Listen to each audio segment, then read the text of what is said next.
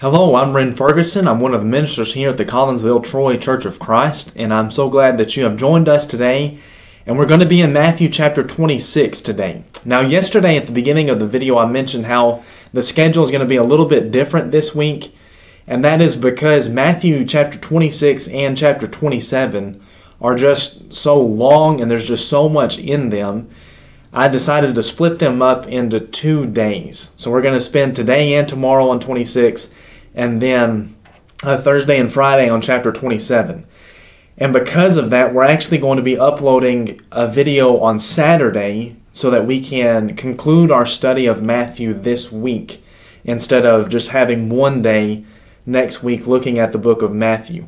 So we're going to spend two days on this and again uploading another video at least this week on Saturday. So be be mindful of that. Uh, so we are in Matthew chapter 26 today. The first part of this verse we see in verses or chapter rather in verses 1 through 5 is the plot to kill Jesus. It says in verse 1 When Jesus had finished all these sayings, he said to his disciples, You know that after two days the Passover is coming, and the Son of Man will be delivered up to be crucified. Then the chief priests and the elders of the people gathered in the palace of the high priest, whose name was Caiaphas, and plotted together in order to arrest Jesus by stealth and kill him.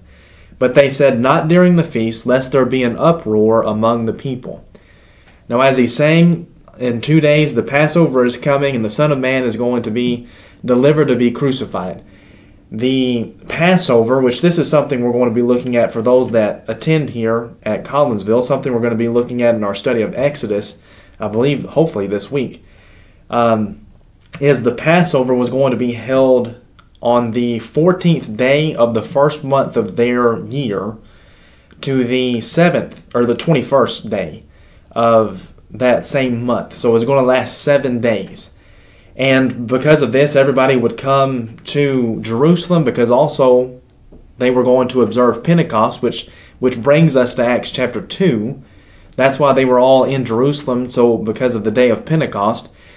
And so all of these things are, are connected here. So he's saying when this Passover feast is going to begin uh, being observed, I'm going to be delivered to be crucified. And of course, we know this whole time the Jews, the Pharisees, the high priests, scribes, Sadducees, all of them were trying to find a way to get rid of rid of him, and so they began to plot how to kill Jesus.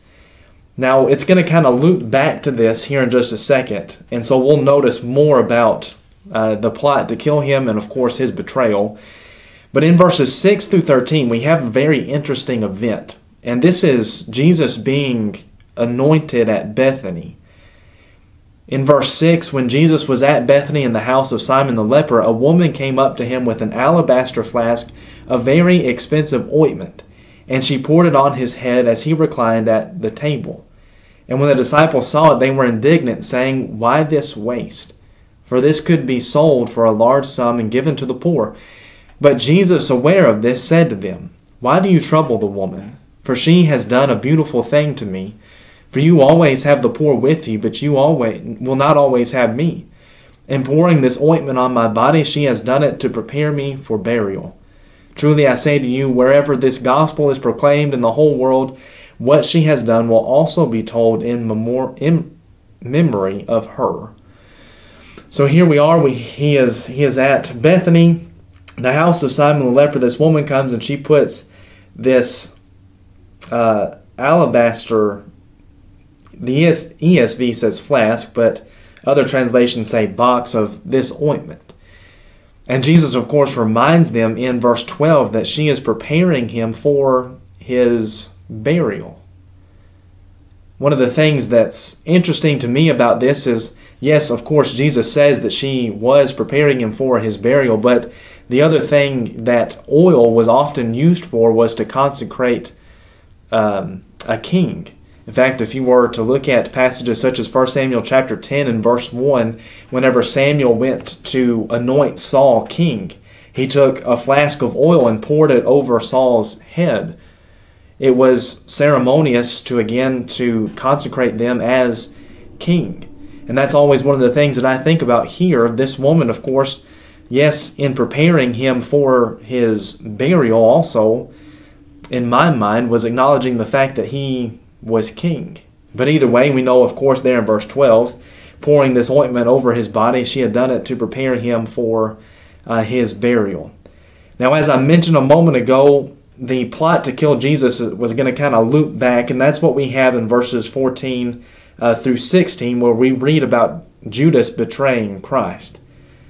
Then one of the twelve, whose name was Judas Iscariot, went to the chief priests and said, What will you give me if I deliver him over to you? And they paid him thirty pieces of silver, and from that moment he sought an opportunity to betray him.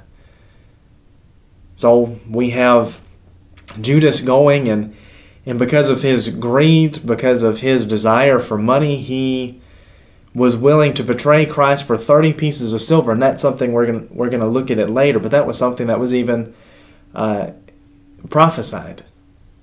Those 30 pieces of silver that were going to be used to purchase uh, that piece of land that ultimately Judas would hang himself on. And so we have there in verses 14 through 16 the betrayal of Christ. And the last thing that we're probably going to notice today is in verses 17 through 29, which is them observing the Passover, but, but more importantly, them, or Christ rather, instituting the Lord's Supper. So in verse 17, on the first day of the unleavened bread, which would have been the 14th day of the first month, the disciples came to Jesus, saying, Where will you have us prepare for you uh, to eat the Passover? He said, Go into the city to a certain man and say to him, The teacher says, My time is at hand. I will keep the Passover at your house with my disciples. And the disciples did as Jesus had directed them, and they prepared the Passover. When it was evening, he reclined at table with the twelve. And as they were eating, he said, Truly I say to you, one of you will betray me. And they were very sorrowful, and began to say to him, one after another, Is it I, Lord? He answered, He who dipped his hand in the dish with me will betray me. The Son of Man goes as it is written of him, but woe to that man by whom the Son of Man is betrayed. It would have been better for that man if he had not been born. Judas, who would betray him, answered, Is it I, Rabbi? He said to him, You have said so. One of the things that constantly amazes me is the fact that this entire time Jesus knew that Judas was going to be the one to betray him. Even before Judas knew that he was going to betray him, Christ knew. But Christ still had him follow him as long as Judas was willing. Christ still loved him. Christ still loved him enough to, to give his life for him, even though he knew Judas was ultimately going to take his own life. Every time I think about this situation with Christ and Judas, I am just amazed at the love that Christ has to have for all of us. To know that Judas was going to betray him, but to still have him around because I know if it were me in this situation, I knew somebody was going to betray me, I would try to distance myself from them as much as possible and try to have no affiliation with them at all so that they couldn't do anything to harm me. But that's not what Christ did because that wasn't what the will of the Father was. And so, as they are observing this Passover feast, of course, he alerts them that one was going to betray him, but also there, especially in verses 26 through 29, he institutes the Lord's Supper. It says that as they were eating, Jesus took bread and blessed it and broke it and gave it to the disciples and said, Take, eat, this is my body. And he took a cup, and when he had given thanks, he gave it to them, saying, Drink of it, all of you. For this is my blood of the covenant, which is poured out for many for the forgiveness of sins. I tell you, I will not drink again of this fruit of the vine until that day when I drink it new with you in my Father's kingdom. This very sacred event, and one of the things that we do every single Sunday. As we see in Acts chapter 20 and verse 7, the disciples came together to break bread. That was one of their whole purposes of coming together on the first day of the week was so that they could observe the Lord's Supper. In 1 Corinthians 11, we are reminded that we observe this to keep ourselves in remembrance of his death, in remembrance of the sacrifice that he has made until he does return. We are to observe this. We are to partake of the Lord's Supper to remember the body that he gave and to remember the blood that he shed, as he says, to establish his covenant and which provides that forgiveness of our sins.